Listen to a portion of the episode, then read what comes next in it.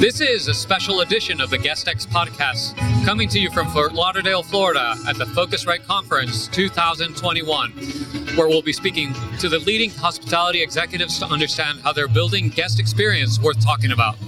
Welcome to another episode of the GuestX podcast, and we are here on site at the Phocuswright Summit in Fort Lauderdale, Florida. And a lot of our listeners are going to know our next guest very well. We have Nelson Boyce, who is with us from Google. And we all know, especially in the vacation rental industry, that is the number one place for advertising across hospitality. I like to kindly refer to them as the place where most travel starts is in that, that Google search. And Nelson, thank you very much for taking the time. I know you had a busy day today. We appreciate you joining us. Matt, Brian, thank you. A- Appreciate the opportunity. Absolutely. So, talk to us, Nelson. You were here. You, you gave a, a presentation this morning. Yes. Talk to talk to our listeners who couldn't make it to the summit this year a little about what you were talking about. Yeah, and sure, look, you know, and I, I will not belabor this. Clearly, we all know the last 20 months has been a harrowing experience for everybody. And the thing that we believe uh, ultimately that has helped many of the travel companies in that space throughout that time was their ability to be insights led, data driven, and agile throughout that entire time. those are components that are ultimately anchored in the notion of digital transformation. Right? Digital transformation in of itself, yes, admittedly, may be somewhat overused, but largely because we don't think that everybody actually understands what digital transformation generally means. I think when we, as folks, just generally think of what, what it is, they think of it as being a, a very large, kind of daunting, time-consuming journey of and, and probably one that's expensive, not only exacerbated just by lack of resources currently, those resources also being exhausted, not to mention other pressures. Uh, to be able to achieve. In our minds, uh, digital transformation is a series of measurable, manageable events over time that prepare organizations and companies to be ready to deal with the disruptive nature of the environment that we see each other in, uh, or that we find ourselves in, but to effectively manage it, to be ready for ultimately what's next. So what is next? Ah, well, glad that you asked. And by the way, thi- this this this this this route to ready, right, kind of asks two primary questions. The first of which is, how do I continue to make impact today while being resilient for tomorrow? And the second of which is, how do I transform my organization such that they see the, the impact of digital transformation, transformation being one that is uh, value added and ongoing in order to tackle what is next. And so when we think about what's next, and critical to this transformation is kind of three major behavioral changes that we see happening amongst consumers. The first of which is that, you know, consumers look at the, the, the future of travel as being one that is anchored in meaningful experiences.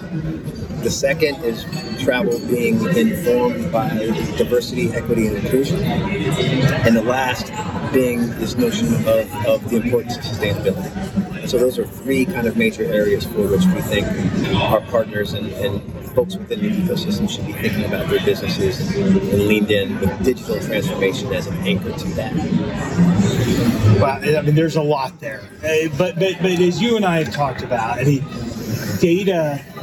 I, I think hospitality in, in general, but data is something that we. I still don't think the industry is great at really utilizing to to the full benefit.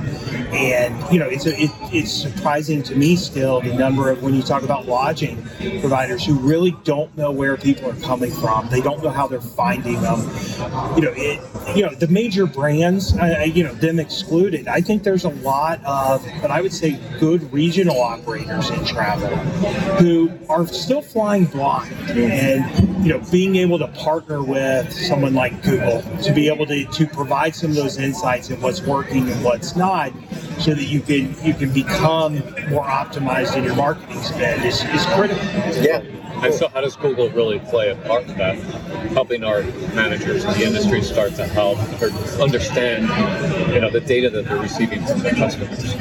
Look, I think we can help to accelerate that in terms of ultimately the tools that we use to help them reach the most valuable segments of those populations of individuals at the right times and in the right moment through automation and ML. But to be frank, it does start with the partner, right? And perfect example of that is Hyatt, where you know their notion and lean in on first party data, right? It's curation and efficacy as it relates to both targeting and understanding their customers and then following up those customers around experiences that do matter on a personalized level is extremely important.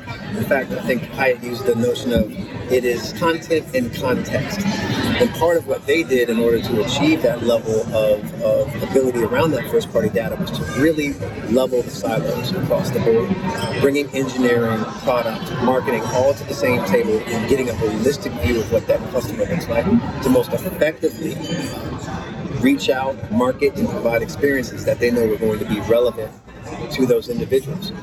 Google comes in, I think, from our perspective, and really helps to amplify that by taking that first party data, mingling it with our ability, both around our ability to target and measure, to really amplify across the, the spectrum of the customer journey. That's interesting, Brian, because you and I have talked. And, yeah, it's you know said in simplistic terms, right? It's not magic pixie dust. So if, if I if I'm doing a good job of gathering, look, th- this is what our guests are doing while they're in market, right? These are the things, these are the questions we're being asked. These are th- those often can translate to then how people can find us, right? If, if I'm thinking about along the Texas coast, South Padre, there's a lot of it's a lot of fishing, right? Deep sea fishing is a big deal.